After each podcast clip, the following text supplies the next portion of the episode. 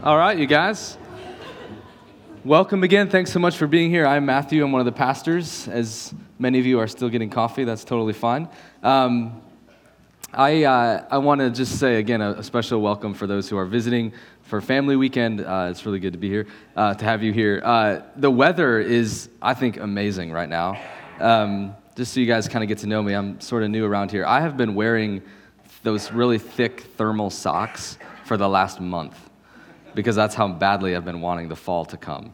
So um, can you imagine when it's like 90 and you're wearing those thick thermal socks? That's what my wife has to deal with um, at our house. But I'm wearing them today, and it feels like this is the first day I actually could wear them. So, um, yeah, thanks for being here. Uh, we are in this series called Invincible Joy. And again, we're looking at the, the book of Philippians. Um, you know, I think that we've called it Invincible Joy because that is the defining theme of this book. Um, it is, it's, it's what it's all about. And so I think as we come at this uh, section today, we're going to be in verses 12 to 21. We're really asking the question how do we live beyond our circumstances? So sometimes here we start with a big idea. This is a big question that I want you to be thinking through and wrestling with, even as I'm speaking. How do we live beyond the circumstances of our lives? So I think sometimes, you know, we, we and I'm, I, I do this too. It just feels like if we could chart our lives, like spiritually and how we're doing, it looks a lot like this based on the events and the circumstances of our lives. Um, is there a way that we can live beyond that when life gets hard, when things get painful and we struggle and it's difficult?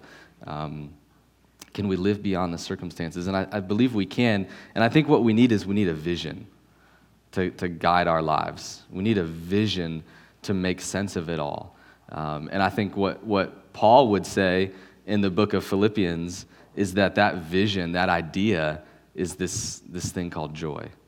And so we're excited to be studying that uh, over these next few weeks. So, um, just to set the stage, uh, Pastor Matt did a great job last week, uh, sort of explaining and outlining the whole book of Philippians. But just uh, to catch you up, give you the sort of the Cliff Notes version, Paul, the author of Philippians, had planted a church in this city called Philippi.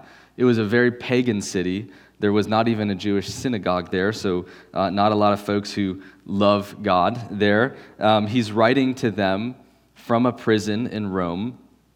And Paul would literally have been chained to a Roman soldier 24 hours a day, seven days a week. I mean, he is like, he cannot go anywhere. Um, Nero is the emperor of Rome. He's uh, basically psychotic. and so uh, he commits unspeakable crimes against anyone who would challenge his authority uh, or who would bow to another. Um, and so that is all happening, and it's not great for the believers and for the Christians in that setting. And then on top of that, you'll hear Paul talk about it here in this section. There's this thing happening where um, other preachers are preaching the gospel, but they're doing it with false motives. It's like they're doing it to somehow attack Paul or to call Paul into question. Um, and so that's happening. Uh, it's not a great situation, uh, uh, at least we would say, looking at it objectively. And then in the section right before this, verses 1 to 11, what Paul did was he basically opened his letter by saying, Thank you for partnering with me in the gospel. And then I pray that your love would abound. So uh, he's, he's very much like the father, the, the planter of this church. He cares deeply for them. He's thanking them for supporting him, and then he's praying that in their context, their love would abound. Okay? So, with all of that background, let's dive in to uh, Philippians 1 12 to 21. Paul writes, Now I want you to know, brothers and sisters, that what has happened to me has actually served to advance the gospel. As a result, it has become clear throughout the whole palace guard and to everyone else that I am in chains for Christ. And because of my chains, most of the brothers and sisters have become confident in the Lord and dare all the more to proclaim the gospel without fear. It is true that some preach Christ out of envy and rivalry, but others out of goodwill. The latter do so out of love, knowing that I am put here for the defense of the gospel. The former preach Christ out of selfish ambition, not sincerely, supposing that they can stir up trouble for me while I am in chains. But what does it matter? The important thing is that in every way, whether with false motives or true, Christ is preached. And because of this, I rejoice. Yes, and I will continue to rejoice, for I know that through your prayers and God's provision of the Spirit of Jesus Christ, that what has happened to me will turn out for my deliverance. I eagerly expect and hope that I will in no way be ashamed, but will have sufficient courage so that now, as always, Christ will be exalted in my body, whether by life or by death. For to me, to live is Christ, and to die is gain. Our response to trials reveals the character of our inner life. This is just one of these like fundamental realities and truths of life. I think it's actually in your, if you're a sermon note taker, I think it's the first uh, fill in uh, there in front of you. Our response to trials reveals the character of our inner life. Um, it's easy, just to be really honest with you, it's, it's easy to, to love God and to want to serve Him and worship Him and, and spend time with Him when stuff is going our way, right? That's, we know that. But when things are not going our way, what do we do? Um, honestly, we can, we can fake it, I think, a little bit. We can fake our devotion and our love for God. And it sometimes gets masked with just like, I'm getting what I want, and it's really just about me. But when pain comes, when life gets hard, do our hearts really match our words? Um, we say that we love him. For Paul, suffering became the source of his greatest joy. It's so obvious in this passage that this guy is he's operating at this level where the suffering, the fact that he's chained to a soldier, that he knows that he's probably going to be executed for what he's doing, and yet he's, he's not wrecked. He's not destroyed. His suffering became the source of his greatest joy. He says, All right, I'm in jail. Okay, that's fine because I'll lead the prison guards to Jesus. And that's what was happening. I can't continue planting churches. And Paul's like, That's fine because you know what? God's still moving. And these other Christians who are sort of watching my life, they're becoming all the more bold and courageous, and they're out doing the work. He says, I might die, that's okay because I can finally go be with my king. I mean, the guy is like untouchable. He doesn't just live beyond his circumstances, he's somehow living beyond his entire life. He's not just living beyond the events and what's happening, he's living beyond himself. He has this incredible depth of faith. There's no disconnect between his outer life and his inner life. It's all about Jesus. I love that we sang that song right before I came up here because that is really, I, I feel, I feel like that's, that's Paul in Philippians 1. Just give me Jesus. Pain doesn't wreck him, and death doesn't scare him. And here's what most of us do, if you're like me. We look at Paul and we, look, we read stuff like this, and we say, like, oh man, Paul, he's amazing. He's my, he's my hero. The hero of my faith is Paul. And what we're kind of doing when we do that and we say, like, well, I could never be like that because that's Paul, and how would I ever dare to live like Paul? And I think sometimes we do that. Um, we, we, you know, he's, Paul was living at another level, that idea. I, I think we do it because when we, when we put people on a pedestal, then we don't have to ascend the heights of their commitment to Jesus. We put him up there as a way to be like, yeah, I'm not going to do that. That was great that he did that. That's awesome, but I'm, I'm doing it a little bit differently. I don't have to have that kind of commitment. If I put him way up there, I never have to be like him. And it is true that Paul was living sort of in a different realm, a different reality, but so are we. So are we. The same Jesus who transformed this guy and radically changed his life has transformed you. The same spirit who is living in him is living in you. The same kingdom that he inhabited, you are inhabiting right now.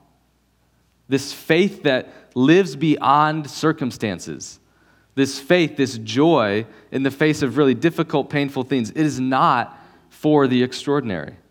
It's not for just the, the heroes of the faith, it's for everybody. And that, I think, should be equally encouraging and challenging. Right? The encouraging part of that is that we can live by faith. We can live with joy in ways that maybe we didn't even think possible. We can actually not be dictated by the circumstances happening around us. I'm not saying that we don't feel them and that we don't absorb them. I'm not suggesting that we push them off and we ignore them, but we can, we can face them and we can uh, commune with God in the midst of them uh, and we can see them through the lens of the gospel and it, tra- it transforms our hearts in the process. We can live that way. That should be really encouraging to us, but it's also really terrifying.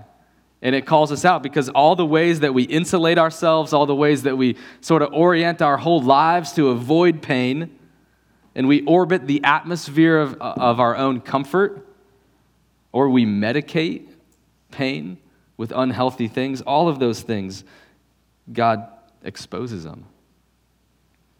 And He says, No, this is not the way. We have to open ourselves up to what he might be doing in the midst of them. So, how do we live beyond ourselves? How do we live beyond the circumstances? That's our key question today. How do these circumstances not rule our lives? Dominate our emotions and our thoughts. And by the way, some of you, as I'm sharing this, maybe you think, like, you know right now what that thing is that's happening in your life that difficulty, that trial, that suffering, that pain, and you have it, and you're thinking about it right now as I'm talking. Um, I think God wants to meet you in that today. Some of you are like, I don't even know what that would be, but that's okay because this is a kind of a this is a talk, a sermon, a lesson that, that is really important for us to sort of tuck away. Because when life gets difficult, when you find yourself in the midst of really hard things, those times can be really difficult to actually hear and receive because you're so emotional and you're so like wrecked by what's happening that it's really hard to take in truth and to hear even from God's word. So tuck it away. If you don't have that thing right now and you feel like life is going really peachy and fine and great, um, tuck it away. I suspect you'll need it someday. So um, there's three things that we see in Paul that give us a vision to live beyond what we can see right in front of us. So here's the first. I think these correspond with your fill ins. We live beyond the circumstances when the gospel is our treasure when the gospel is our treasure. Look what Paul says in verse 12. He says, Hey, all this stuff that's happened to me, it's actually served to advance the gospel. And in verse 14, he brags on the fact that other Christians are being more bold. They're being more confident. They're daring all the more to pro- proclaim the gospel without fear. His treasure was Jesus. His treasure was the advance of this amazing news that God had come to be with us, to live with us, to teach us, to heal us, to die for us, and then to rise and be victorious over the grave and all that stands in our way, to be in communion with God. He, he wanted that so badly. That was his treasure, that he had joy in the midst of what he was going through. And another one of these kind of just fundamental realities of life is that joy speaks louder than pain. It really does. And I'm not saying like emotion or feeling happy, I mean joy. The joy that only comes from God. It speaks louder than pain. I think about Paul's life and I just think the gospel never stopped being sweet to him. It, it never got old to him that, that God would come to him and totally change his life from a guy that was persecuting Christians and overseeing the extermination of Christians to someone who would know God and have an encounter with the risen Jesus and be a part of planting churches all over the world. I just think it never got old to him. It never became a duty, it was his joy. And so, as we think about our lives, I think the question is just what would it look like for us? to look at that stuff that's bugging us and annoying us and that's causing us struggles and the real pains and trials of our lives, what would it look like for us to look at that through the lens of the gospel? If you asked, how might this, whatever this is, serve to advance the gospel, either in my own life, in your own life, or in the lives of the people around you. Because the reality is, is that people are watching us, they're watching our lives. And it's, it, it, does one thing when we're talking about the blessings and how God is you know, working and He's providing, and that's awesome. We should tell those stories. But I think it's something very different, it's very unique when people who maybe don't know the Lord are watching us go through really hard things and yet still refusing to walk away from God and actually finding deep intimacy and communion with God in the midst of it. I think people are wondering if any of this church stuff, any of this God stuff, this Christianity stuff is even real. And there is something incredibly powerful about seeing someone suffer and go through something hard and experiencing God in the midst of it that I think just speaks an incredibly powerful word to that skepticism and that doubt. So, we live beyond the circumstances when the gospel is our treasure. The second, we live beyond the circumstances when the resurrection is our hope. Paul says, I eagerly expect and hope that, and I will no way be ashamed, but that I will have sufficient courage so that now, as always, Christ will be exalted in my body, whether by life or by death. By life or by death. For to me to live is Christ, and to die is gain. So he is convinced. Don't miss this. This is a little like theological aside. He is saying that Jesus is going to be exalted whether he lives or he dies. And I think that says something about um, how we view suffering and whether you know, it's possible that we would go through hard things. And that if, if, if that's happening, I think that speaks something about whether God always wants to heal us or always wants to make it go away or not. For Paul, he says, Jesus is going to be exalted either way, whether I live or I die. His pain brought him within reach of the resurrection. And I know that for most of us, you start talking resurrection, you start talking about eternal life, it's lofty. Um, it seems so far away that we don't think about it a whole bunch. If we're honest, sometimes when we do think about it, we're not really sure if we want it. This sounds a little strange to us, but for Paul, it's like he could almost taste it. And he wanted it more than anything else. In 2 Corinthians 4, he says, So we do not lose heart. Though our outer self is wasting away, our inner self is being renewed day by day, for this light, momentary affliction is preparing for us an eternal weight of glory beyond all comparison. This light and momentary affliction is preparing for us a weight of glory beyond all comparison. I think we have to have that vision if we don't have that vision, of course, really hard things are going to train wreck us, are going to make us question God, make us turn our backs on Him, of course. But when we get this, those things can't touch us, right? So if joy speaks louder than pain, here's another kind of, I think, core truth, reality of life glory weighs more than pain. So joy speaks louder than it, glory weighs more than it the vision of the future actually transforms the present, how we see it, right? So we know the end of the story a tearless life, every injustice made right, every pain made pleasure. When we see him, we, we shall be made like him.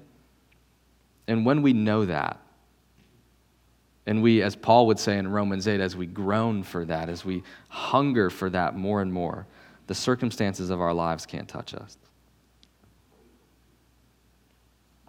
And so again, I, I, think as we as we face these things, the question then is like, how does that vision of the resurrection, of hoping, of groaning and wanting that which will one day be our only reality, how is God moving my heart to really get that vision more? The third thing is we live beyond the circumstances when Jesus is our life. For me to live is Christ and to die is gain. Something is guiding your life. Something is doing that. We are all living for something. For some of us, we say to live is pleasure. And so the minute something start, starts hurting and isn't pleasurable, then functionally we're no longer living. For some of us, we might say, for me to live is to be strong, to be in control.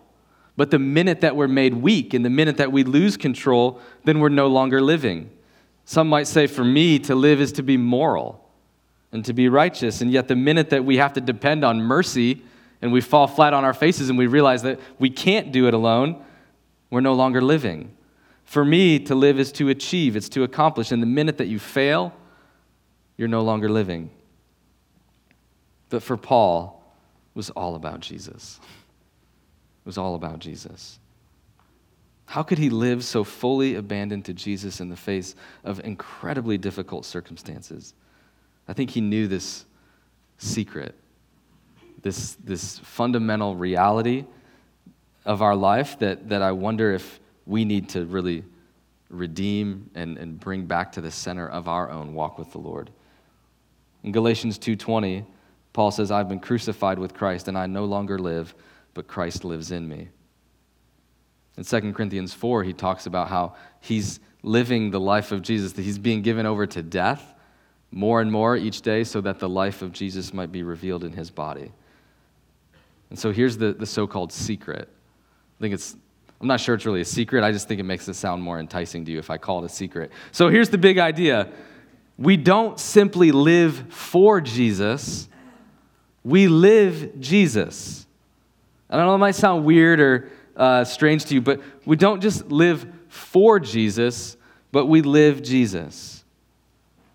That's the vision that I think has to guide our lives that we are dead, that somehow mysteriously, spiritually, and it's hard to define, it's, it's hard to even articulate, we have died, and Jesus Christ's life is being lived out through our mortal bodies. And so we are called to imitate Jesus. We're called to be more and more like him each and every day of our lives for our own transformation and for the good of this world. And so our highest aim then becomes to be like Jesus. We'll never be able to say that death is gain if we don't first say, For me to live is Christ. The only way that we'll live beyond circumstances that will be unshakable in the midst of hard things is if we treasure being like Jesus more than anything else.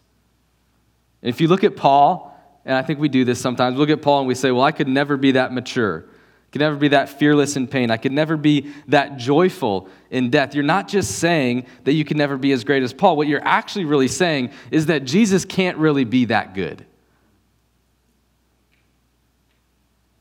Right? Living like Jesus, it can't be that good, but He is that good. And all our joy is in, is in Him. And when we get that, then no circumstance can touch us. Living for Jesus is great. I'm not here to like rip on that. I think it's fine language. I think we should say it. I think it's true. But the way that we do that is by actually living the life of Jesus, trying to be like him in every way, seeing every joy, every pain, every struggle through the prism of his life. And what we do when we do that is we have communion with him deep, deep fellowship with Him. That this God who came to live for us and to die for us, that we have the high honor of representing Him, of being His ambassadors, of living His life, of giving people a glimpse of Him and how we live. And so the question then, I think, to wrestle with is Has your life been swallowed up in the life of Jesus? this invincible joy, this peace and rest and hope and strength in the midst of pain and struggle, it is ours. And it's only ours because by the power of the Spirit, Jesus lives in all of us who call him Lord.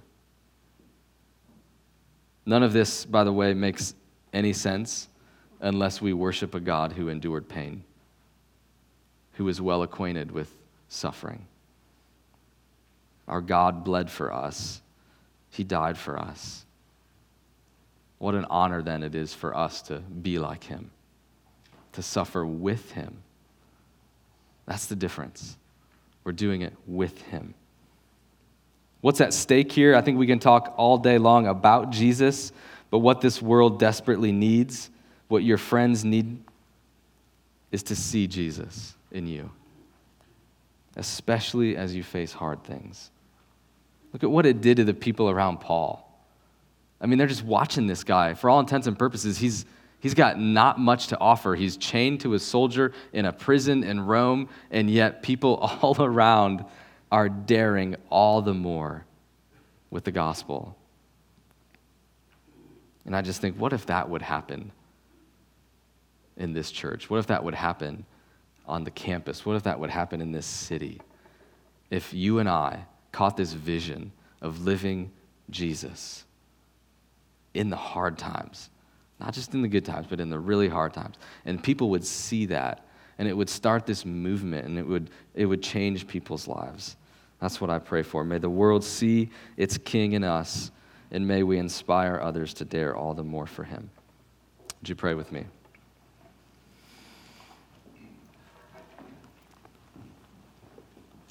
Heavenly Father, thank you so much for giving us your Son, our Lord and Savior, Jesus.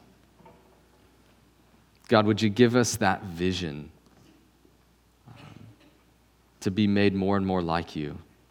God, whatever might be happening in our hearts, whatever pain, struggles, trials, difficulties are happening in our life right now, um, God, would you just arrest our hearts, grip us with this vision that in all things you are forming us more into the image of your Son. And Lord, I pray that the world watching us, the people who know us, who maybe have drifted from you or who don't know you, as we see, as they see us commune with you and have deep fellowship with you in the midst of those struggles, I pray that you would draw them to yourself. Jesus, thank you for suffering for us. Thank you for rising victorious for us. We know that no matter what happens in our lives, whether by life or by death, in the good and in the bad, you will be exalted. May we exalt you. We pray in your name. Amen.